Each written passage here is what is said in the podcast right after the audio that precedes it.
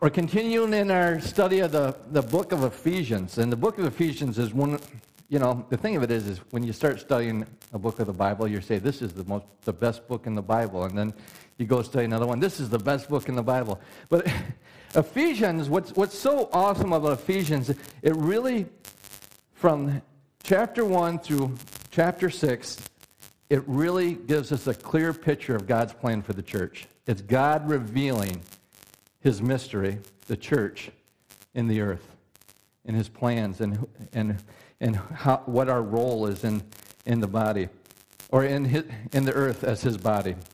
But last week we ended off in chapter 3, and we looked at how God, the mystery revealed in the New Testament is the church.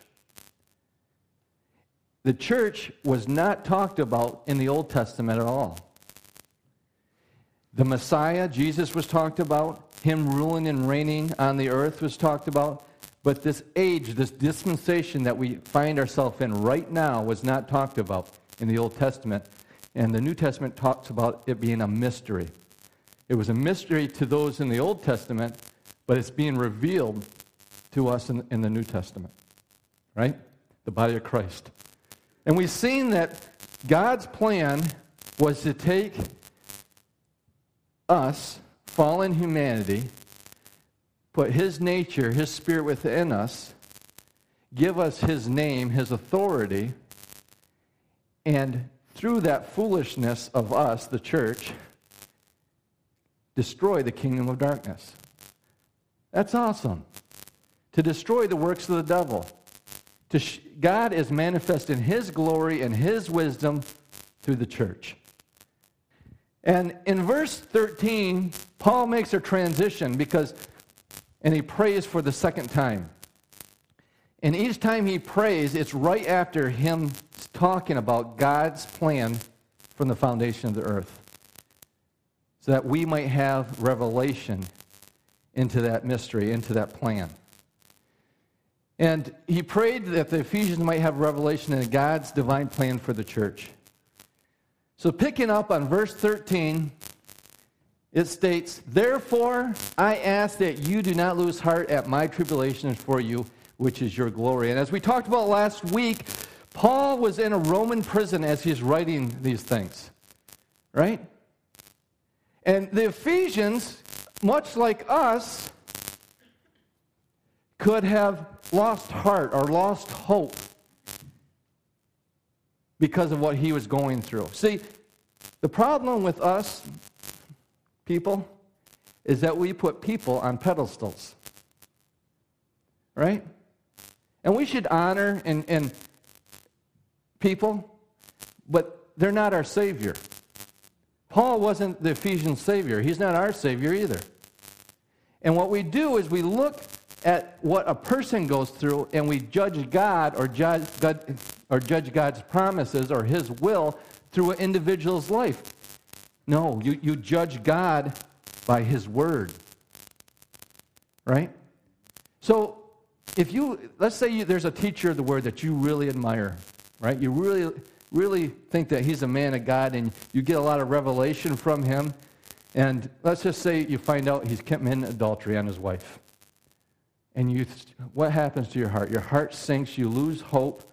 You think, if he can't do it, how possibly can I do it? Right? No. Or maybe you discount everything he's ever taught you because he did that. Just because he taught what he taught you is still biblical. He's just mortal. He just failed.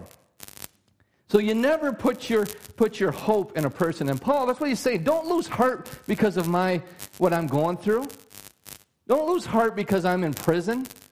God is still faithful to me, even though I'm in prison. See, the thing of it is, and lots of Bible scholars kind of argue over this. If you read the book of Acts, God warns Paul over and over again not to go to Jerusalem.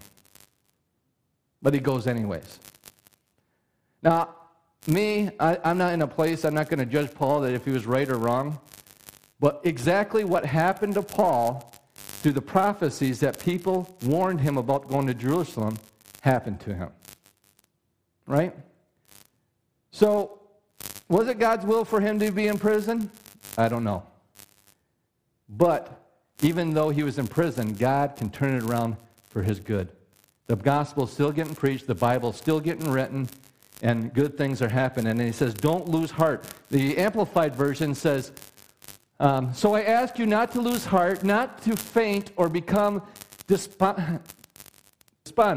through fear at what I am suffering on your behalf. Rather, glory in it, for it is an honor to you. So don't let what other people go through in your life cause you not to be in action in God's Word and in action in the kingdom. Don't become despondent. Don't lose heart because of what other people are going through.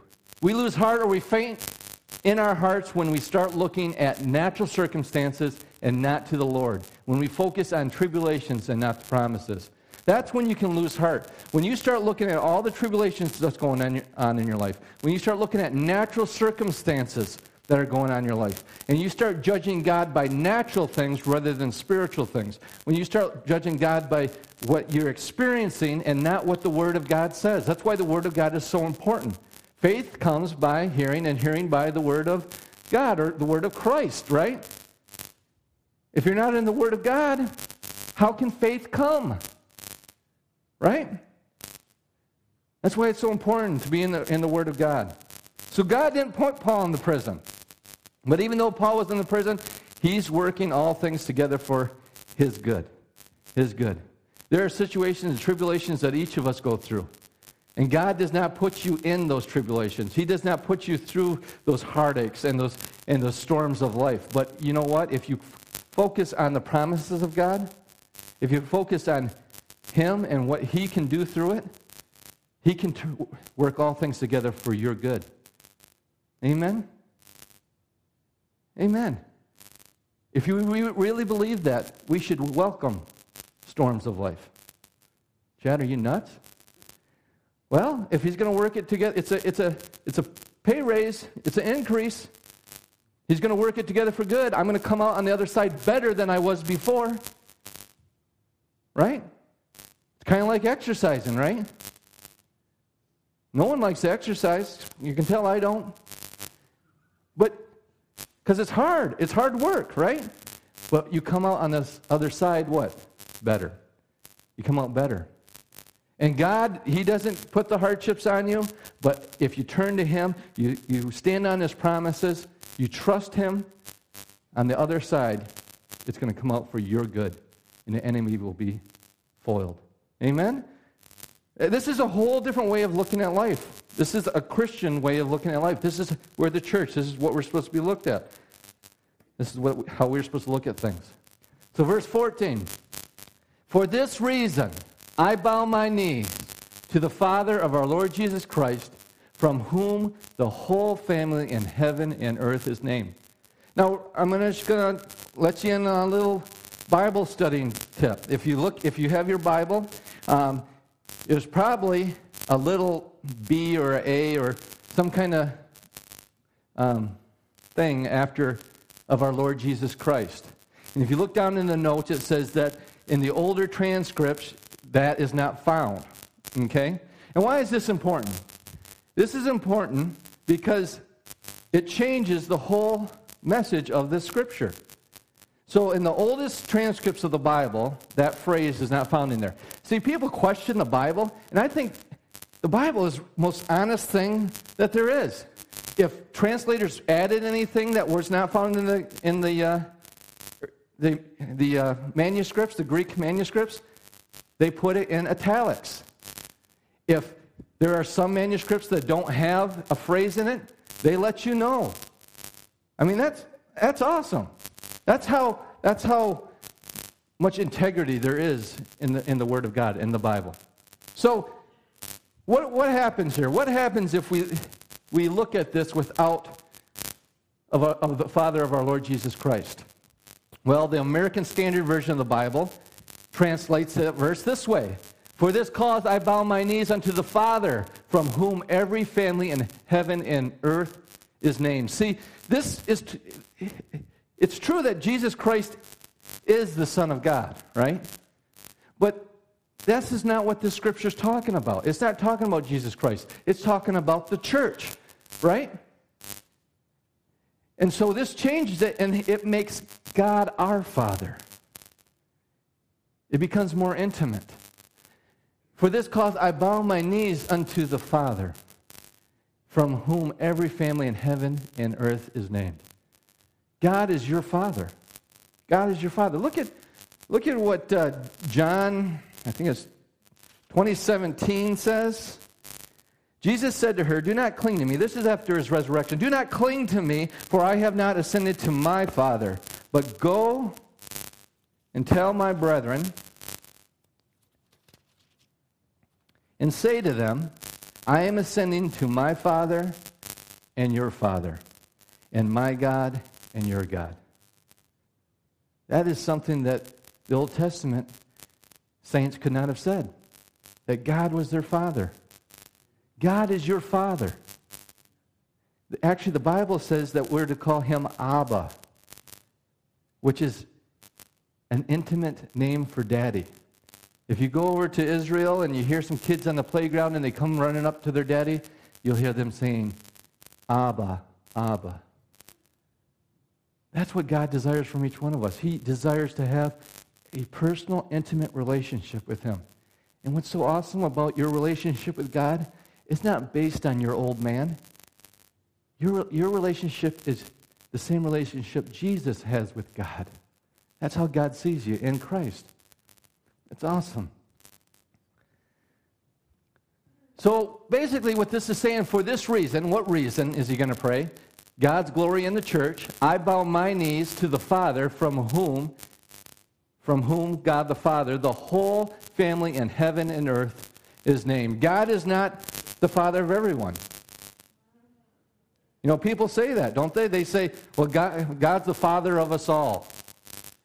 No, you have to be born into a family. You have to be born into a family, right? And in this family, you choose to be born into it. When you choose Christ, you become born again. Your spirit, his DNA, his spiritual DNA comes inside you, and you are now part of the family of God. You're part of the family of God. And notice that this family is in heaven and earth. That should make some people happy here. That if you have some family members that fell asleep in Christ, they're still in the family. It's the family on heaven and on earth and in heaven. Just because you go home to be with the Lord doesn't remove you from the family. Children are named after the Father, not the oldest son. We're not named after Jesus. We're named after God, the Father. The family in heaven and the family on earth are named after our Father God. When we leave this earth, we don't leave the family. You don't leave the family. You leave the body of Christ, right? Because the body of Christ is what is in the earth, right? So if you're on an eye or you're an ear or you're a hand, when you leave this earth, God brings someone else in to fill that spot in the body of a hand, an ear, an arm, whatever it might be. See, here's the thing. That's the faithfulness of God. When you hear about great men of God going home to be with the Lord, they're still in the family. And we people say, we've lost a great saint. Well, maybe in your eyes, but God is faithful. He brings someone else into that position to fill that position and that need in the body of Christ. It might be you. Amen? Amen. We all have a role to play. So in verse 16, that he, the Father of the family, would grant you according to the riches of his glory to be strengthened with might through his Spirit in the inner man.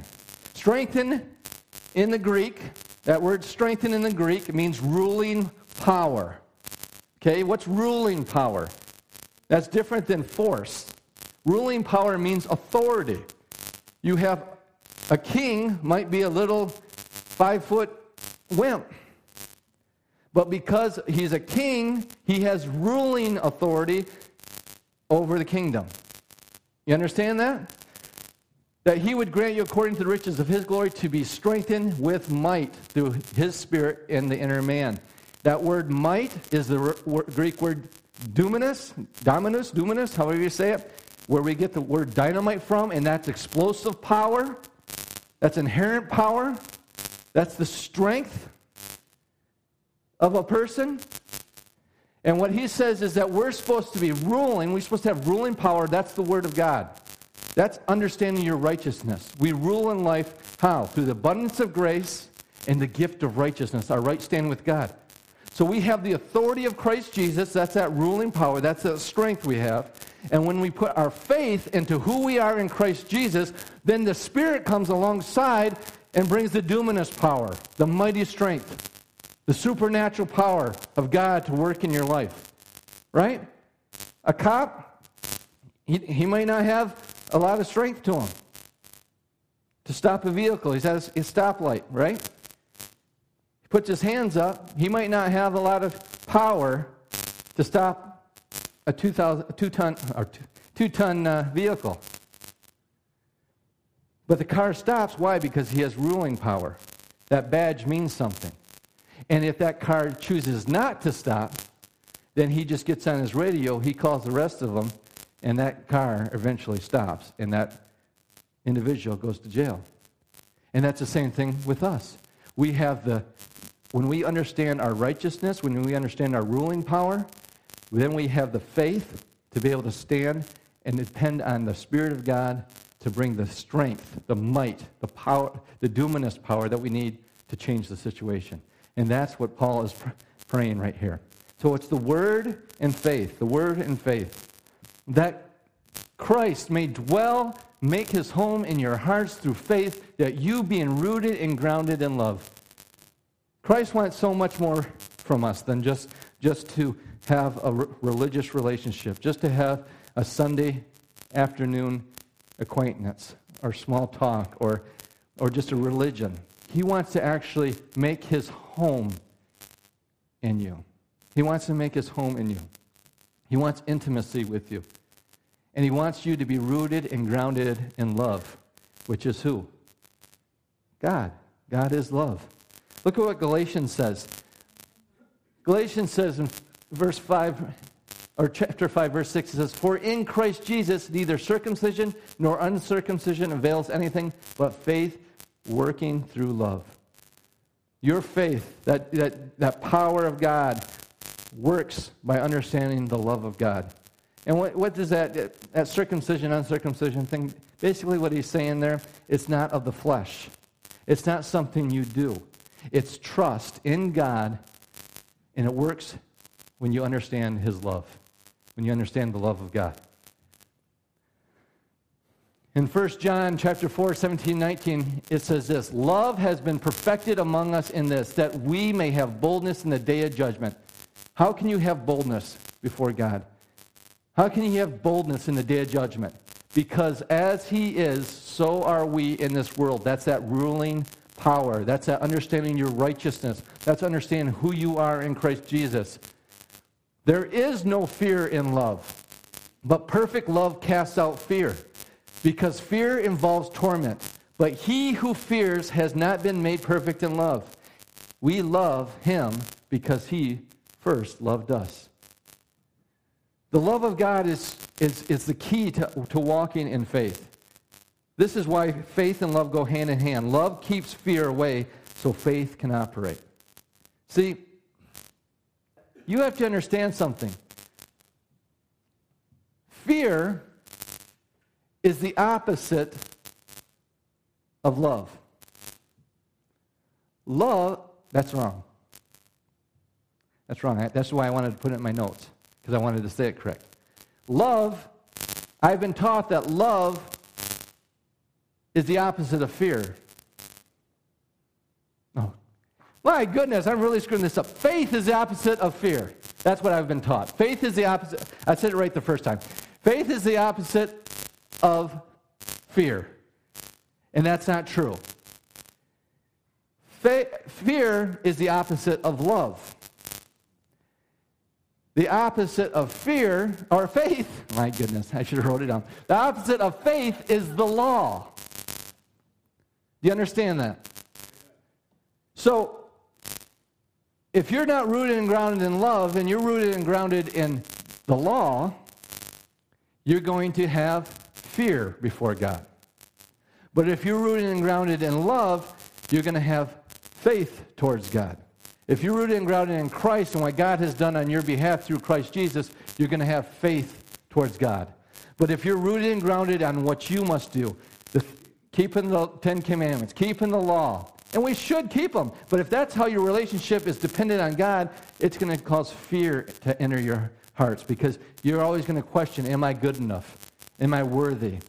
Can I go before God? I did this, this, and this. God's probably mad at me. No, Jesus Christ has settled it for all that He loves you. He loves you. And so when we enter into a relationship with God based on love rather than the law, then we have faith rather than fear. Does that make sense after I screwed it all up?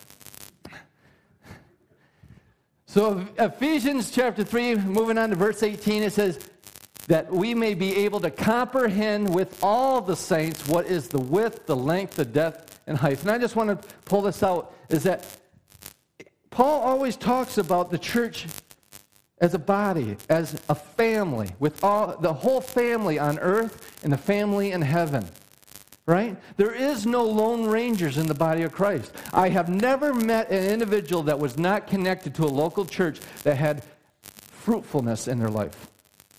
They might be going to heaven, they might do devotions and spend time with God, but as far as having fruitfulness and seeing God multiply in their life, His kingdom, I never see it. You know, Jesus had 12 that He hung around with. He had 72 at one time. In the upper room, there's 120. Paul never went anywhere on his own. He always had his family around him. And when he got to a place, what did he do? He built a family. The body of Christ is a family. And we're meant to do this together and work together. We're not lone rangers. We're not mavericks. And this is God's plan. This is God's plan to accomplish His will in the earth. God's plan is for us to work together as a team with all the saints, that we might understand what is the width, the length, the depth, the height. What is that talking about? God desires for us to grow in comprehending and learning through His Word. And that's what this is talking about. What is meant by the width, length, depth, and height? Well, the breadth in the Greek means a storage place, and it refers to all the different categories of the gospel of Christ. See, so many people can get into tangents. They can just focus on one issue in the body of Christ, one issue in the gospel. But the gospel, it makes up a whole. Everything that Christ has done for us. Jesus did not say that I will give you the key to the kingdom. What did He say? I will give you the keys to the kingdom in Matthew 16:19. Praise and worship. Some people get off, everything's about praise and worship, right?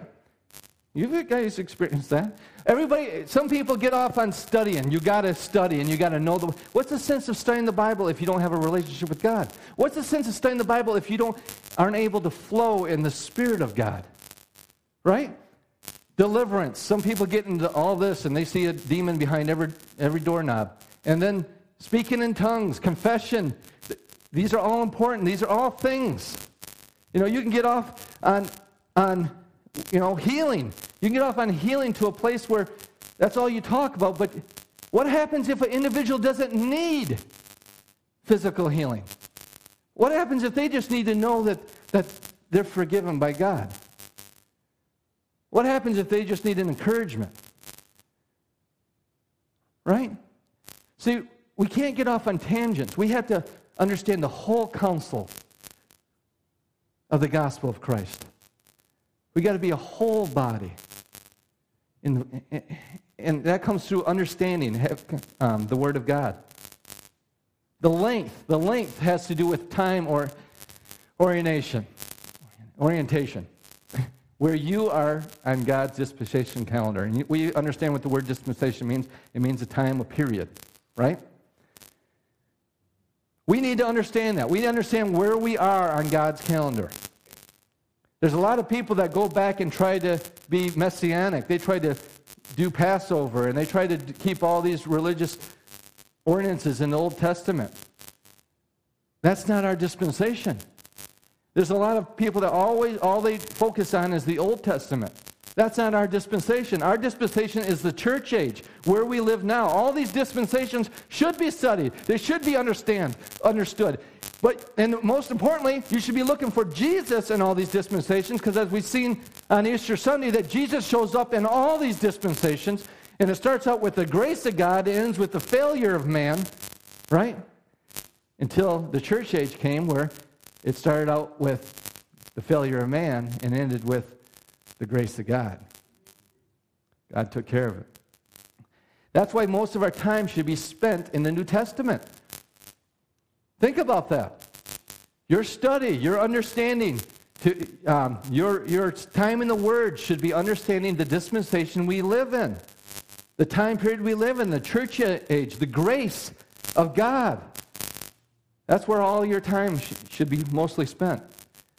In 2 Peter 1:12, this is what Peter, he was an apostle of Jesus Christ, one of his disciples, he says, "For this reason I will not be negligent,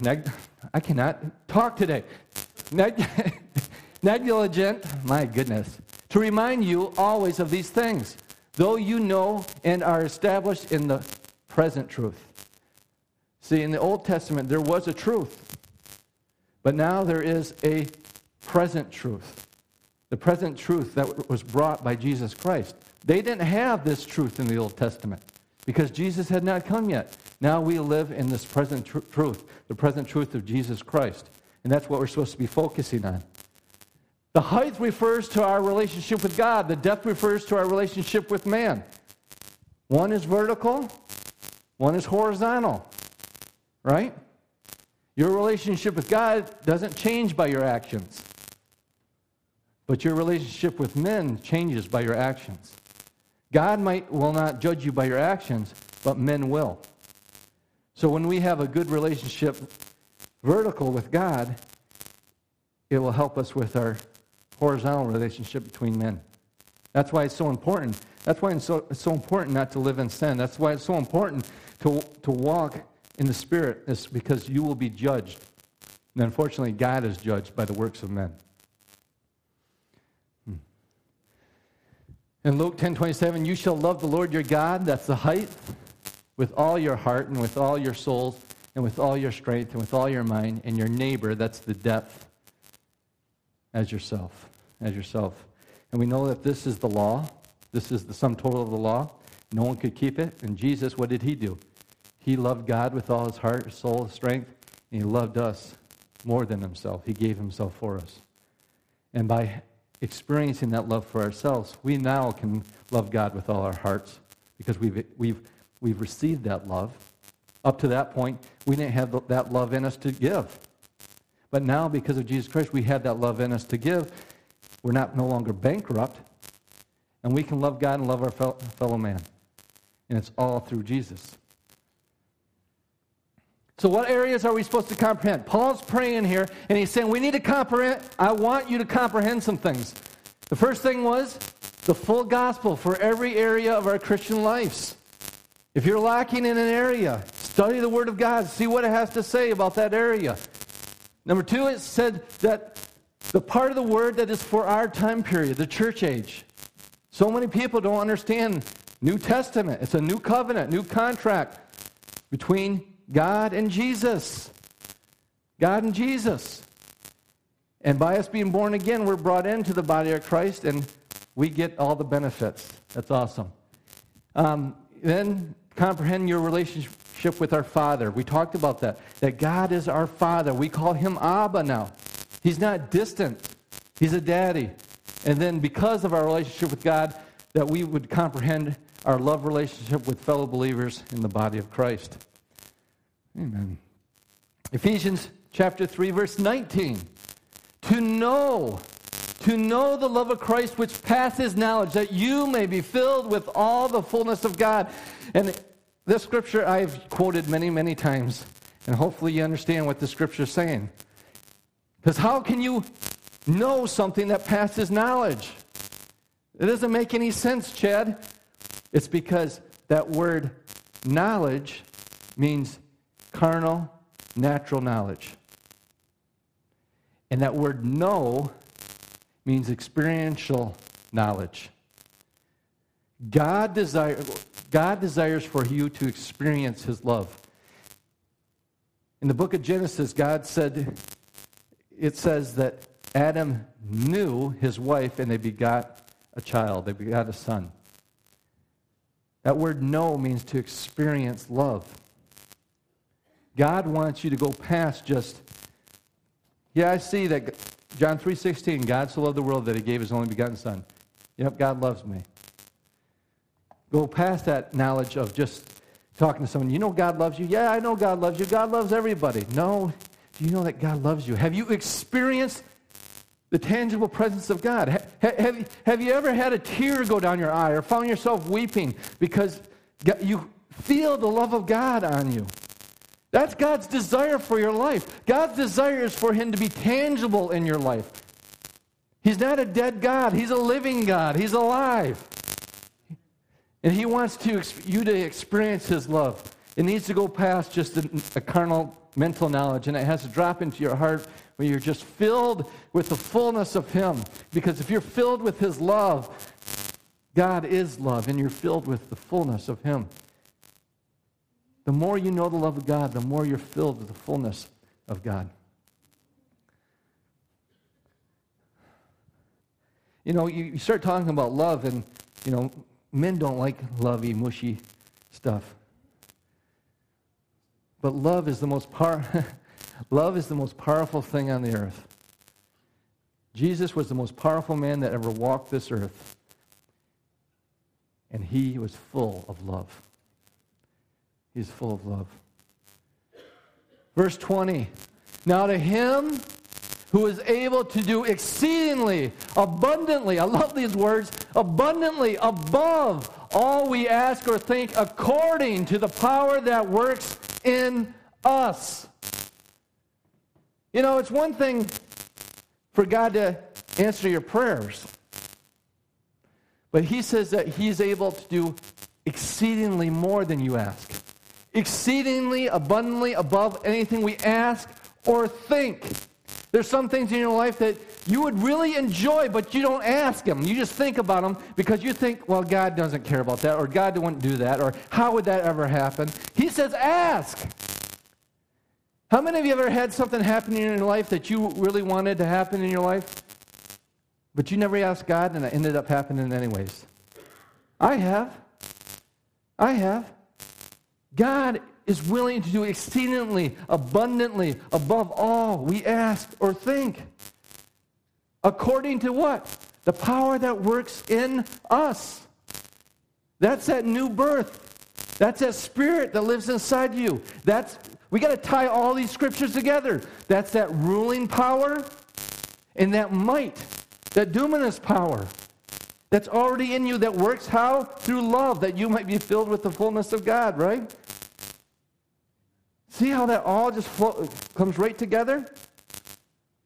Understanding who you are in Christ. Understanding the power of the Holy Spirit in your life. Understanding the love of God causes you to be able to do exceedingly abundantly above all we ask or think through that power that works in you. Amen. You guys are so much bigger than you know. So much bigger than you know. You are so much more capable than you know. Not because of who you are, but because of who Jesus is. Verse 21, to him be the glory in the church by Christ Jesus. What is God wanting to do? He's wanting to bring glory to what? The church. To him be the glory in the church by Christ Jesus to all generations. I love that word all, and I love that word generations. Because so many people want to write this stuff off. Well, that was just for the early church. That was just for the apostles. That was just for the apostles, the disciples, special people, the saints. You know, that's not for us. We can't expect God to do that for us. No, it says all. And you know what that means in the Greek? You know what that word all means in the Greek? It means all. That means all. All generations. Are we in a generation right now? God is wanting to do that in this generation. God is wanting to do it in this church, this body of believers. He wants to do exceedingly, abundantly, above all we could ask or think, through that power that works through us. Forever and ever, amen. You know what that means? That means when we get to heaven, He's still going to be doing exceedingly, abundantly, above all we could ask or think. Forever and ever and ever. Every day you're going to wake up to a new miracle. Every day you're going to wake up and you're going to say, wow, God, you're awesome. He's just going to continue to glorify Himself in His church. Forever and ever and ever. And He ends with, so be it. Amen. Amen. Well, that takes us to the end of chapter 3. And if you remember from our early lessons, that the first 3 chapters are positional truth. Okay? We need to understand the first 3 chapters if we're going to live in the last 3 chapters. So the first 3 chapters talked all about God's plan for man that was done before the foundation of the earth. That was in chapter 1. In chapter 2, we've seen how Jesus Christ broke down all barriers and made it possible for us to enter into that plan, that Jesus fulfilled that plan. And in chapter 3, which we just went through, Paul was showing the revelation of the mystery, how the Holy Spirit was revealing the plan to the church, of who the church is and what we're called to do, right? Now that we understand all that, you might have to get the CDs and go over them again, but now that we understand all that, now we enter into temporal truth. How do we now take what we learned in the first 3 chapters and live them out in the last 3? Chapters 4, 5, and 6. So now we're going to apply what we learned in the first 3 chapters. Next week we're going to start off in chapter 4 and learn how to apply, how to walk this out by faith and through the Spirit of God. Amen? It's going to be good. You've been listening to a message from Karis New Testament Church. For more information or to contact us, go to www.karis.com.